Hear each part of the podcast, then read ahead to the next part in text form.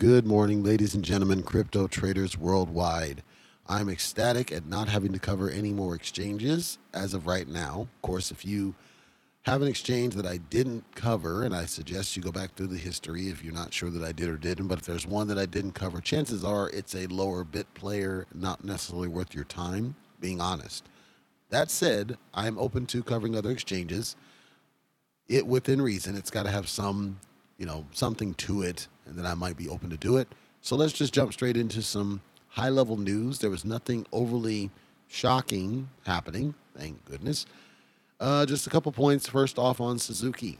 So the fiasco with Suzuki, I covered it yesterday, and the fact that the, the dev has called out other uh, tokens and said that they are associated with the project, which of course is unverified information, and I'm not telling you that they are or are not. However, the fallout of this is that there were a bunch of people who then jumped on my neck about the post, saying that, and many others talking about that I didn't know what I was talking about, and they're legit, and uh, do, do, do, all this, and that's cool. You know, I'm, it's whatever the whatever you know. Um, the, it is what it is, but I'm going off what the developer said. Like I didn't share anything that was speculation. The developer themselves said these projects are built by my team. Okay, Suzuki is confirmed to be a rug pull. Okay, if the same team who rug pulled A has also built B and C, there's a probability that B and C are similarly rug pulls, is what I shared. I told you guys Make sure you do your own research because I'm not saying they are or are not. I did call out that Zombie Inu felt a little bit sketchy. So, regardless of all the other nonsense, at the end of the day, the developer came out and said this was the case. And I'm telling you that you should do your own research to determine whether or not whatever happened was legit or if you can completely disregard it. I'm not making that decision for you. I'm telling you to make your own decisions in this manner and go from there. So then with the fiasco that was the Suzuki and the rug pull and everything else, the people in question have still been trying to nail this guy. I thought that they had pinned him down. I thought they had him cornered. I thought it was an easy out.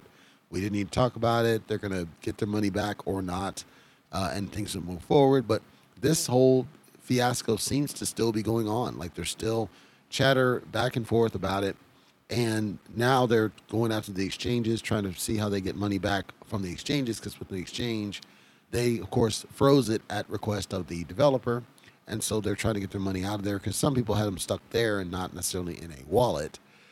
So the obviously there's not much recourse you can have with I think the exchanges. It could be that the exchanges will, but one thing I've called out on many of my reviews of the exchanges is when their support sucks or they just don't have open support or they don't get back to you. I call these things out as a warning to you guys to make sure you're aware. Hey, look, some of these exchanges are not going to be the kind of customer service that you would expect. I mean, even Coinbase has terrible customer service, quite frankly. They have they have ignored BBB requests. They've ignored all kinds of stuff to the point that I'll have to call Congress on them because they just don't they don't respond. They refuse to. So it's not unique to any one exchange. It's just many of them just are not good at customer service. That's the fact truth of it.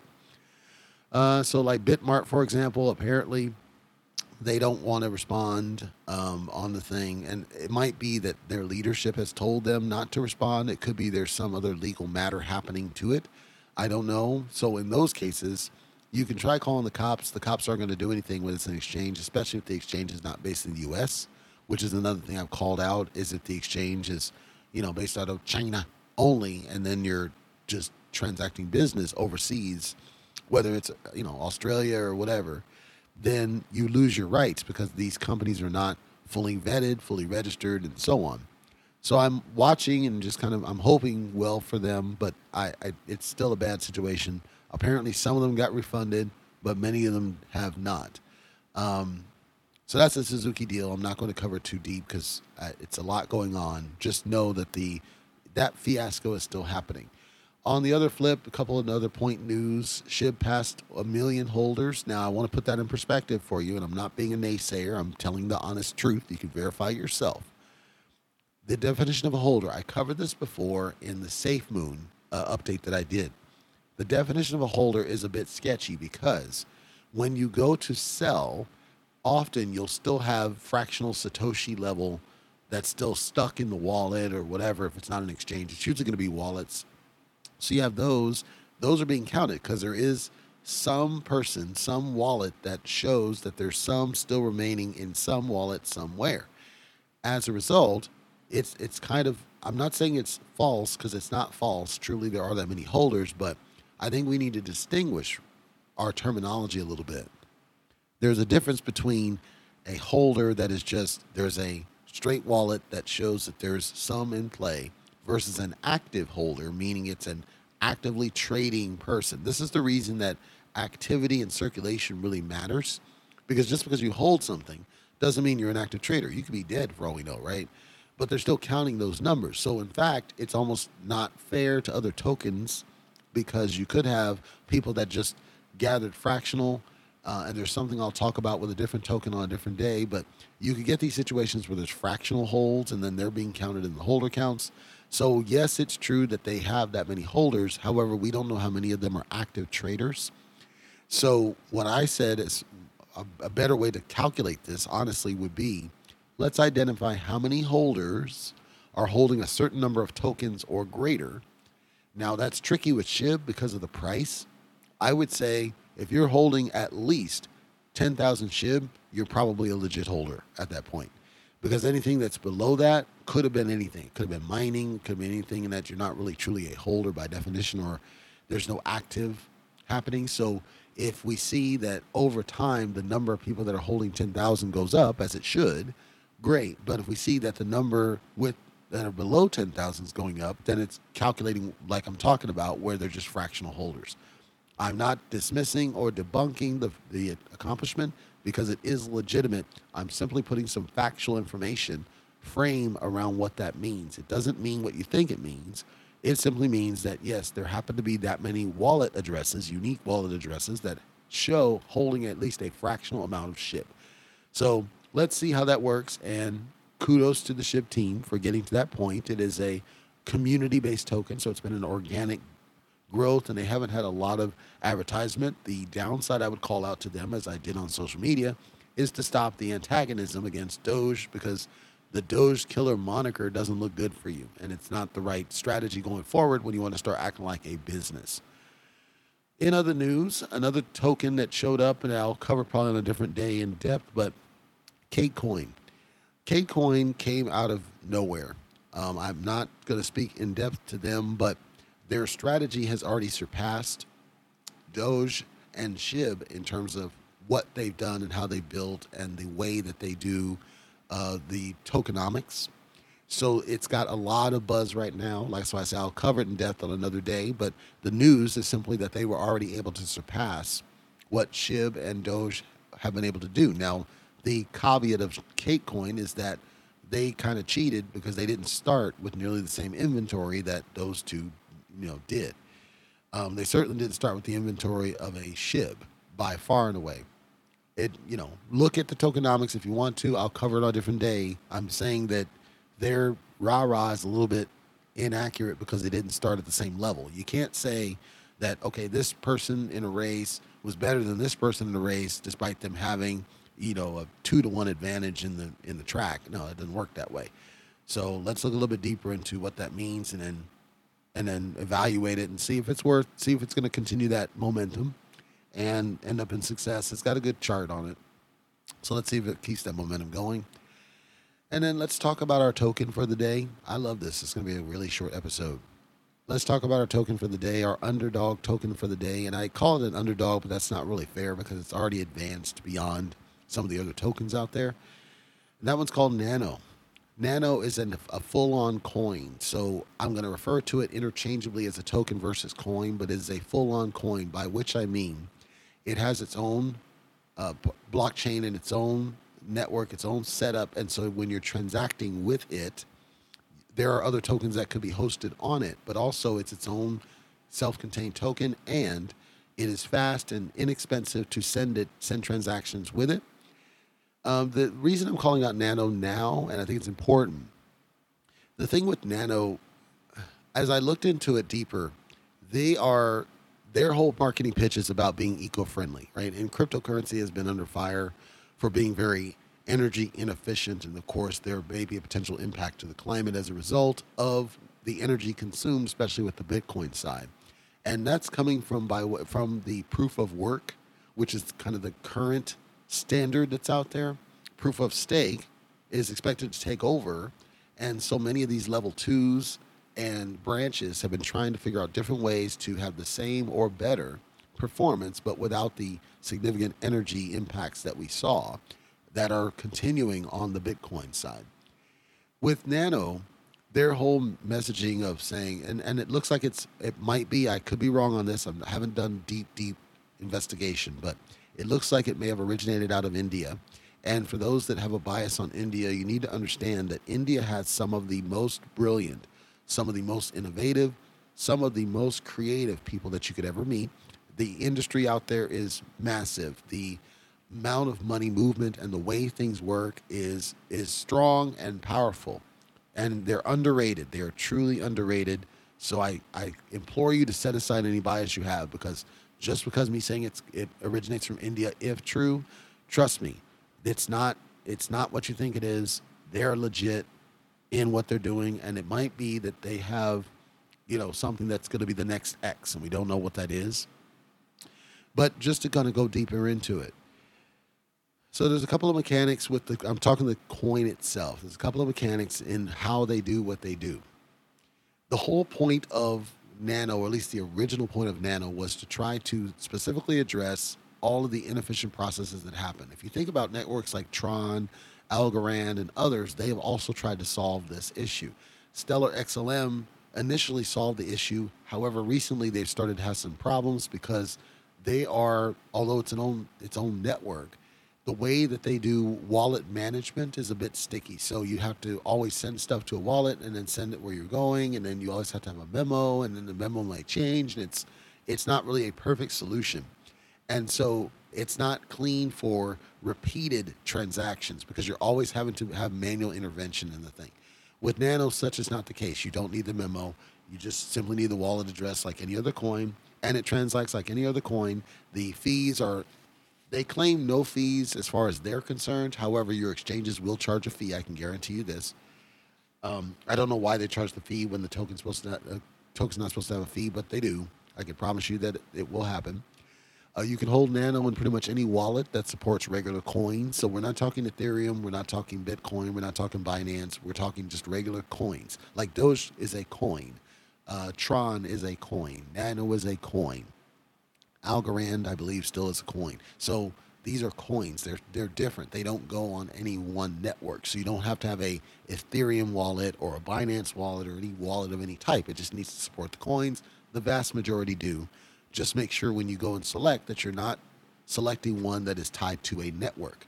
So, like in Trust Wallet, for example, when you look at the name, the actual call name, it'll tell you coin or BEP20 or ERC20, and that's your clue to avoid the BEP and the ERCs and only focus on the ones that say coin.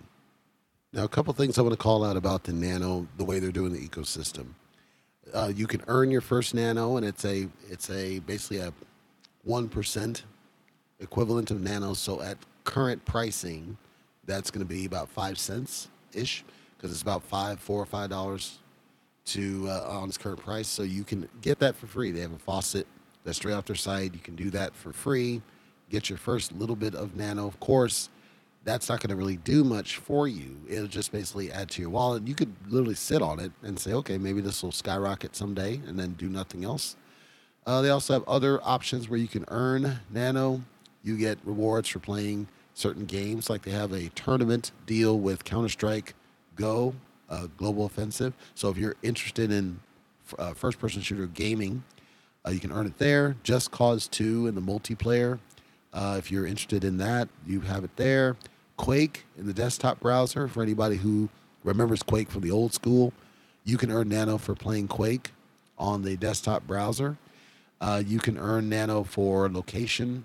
So basically, what happens is you load an app on your phone, and then based on your location and your, I believe how it works is global geopositioning. You walk around, and as you accumulate walks, and you get rewards, or possibly visiting certain key sites, uh, watching videos, completing tasks. There's all sorts of ways that you can just earn it without having to buy it.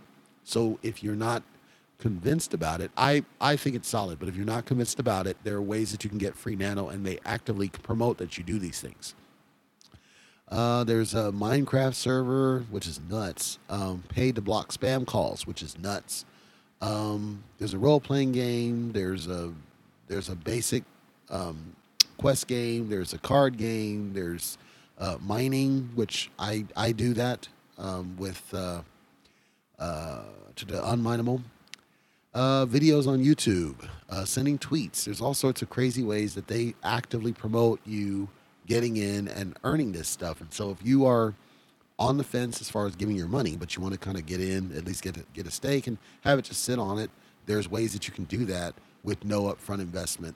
They're one of the rare fews that actually allow this. And so if you're looking into it, definitely look into the ecosystem and what they're trying to do and the problem they're trying to solve and the fact that they want this token to succeed.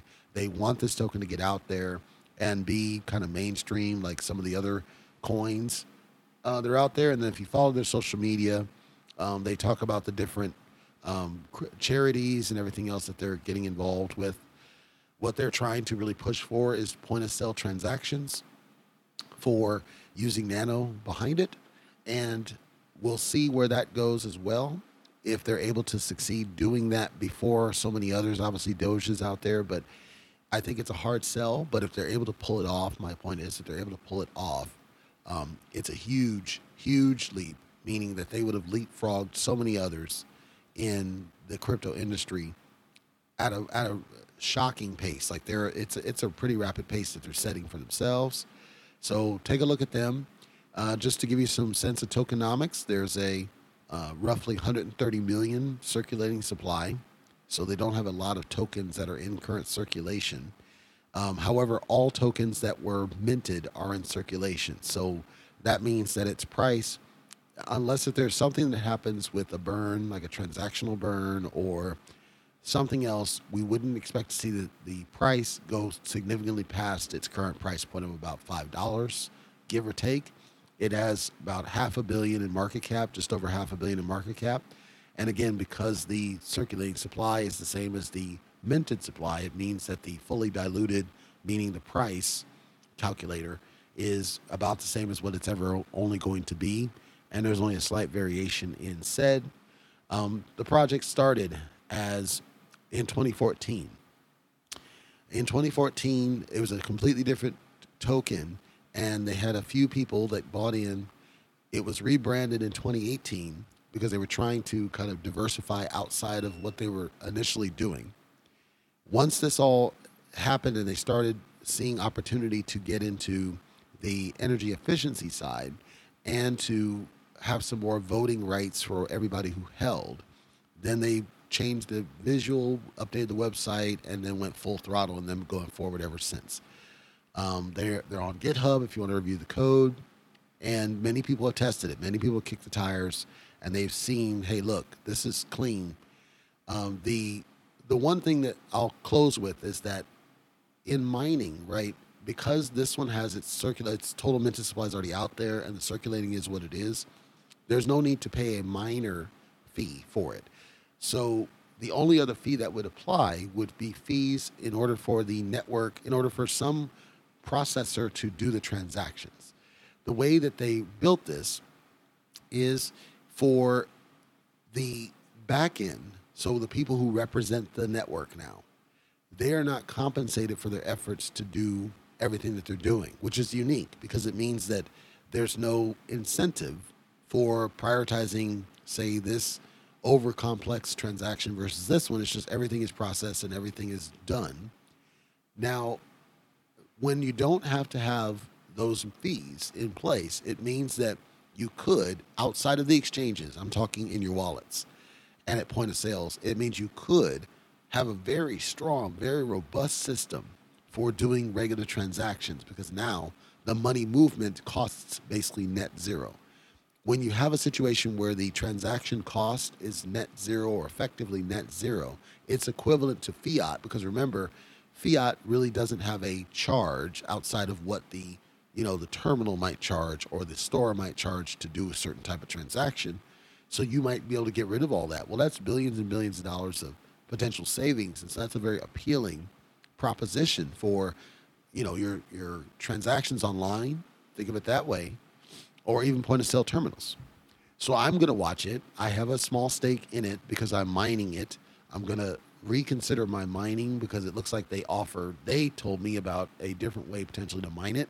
So I'm going to look into that, see how that works. I still would like to have it and hold it and transact it because I was very excited to see it.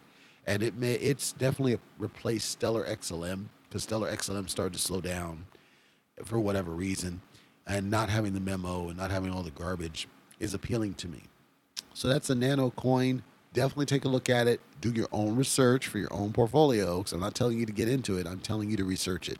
Look into it and see if it makes sense and you believe in what they're doing. I think it's a strong project. I think it's solid.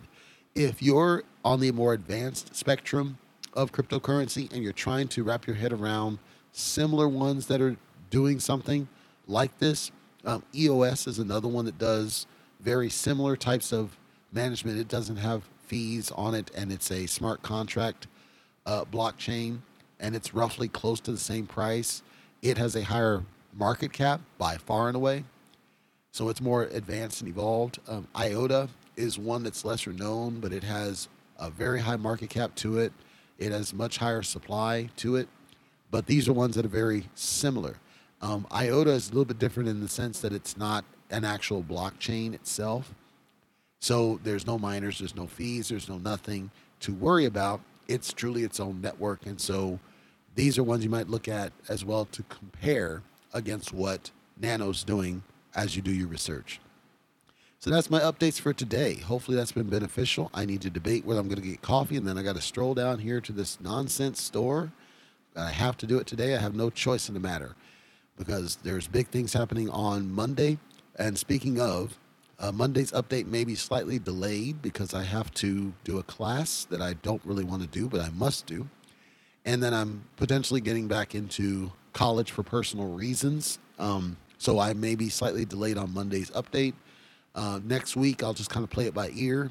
And possibly what I'll do is pre record it um, in the afternoon on Sun, you know, the day before, and then schedule it for the morning so it's there on time. But I will make sure there's a daily update, no matter what. There's always a minimum of a daily update. Other than that, I hope you had a great Thanksgiving. Take care.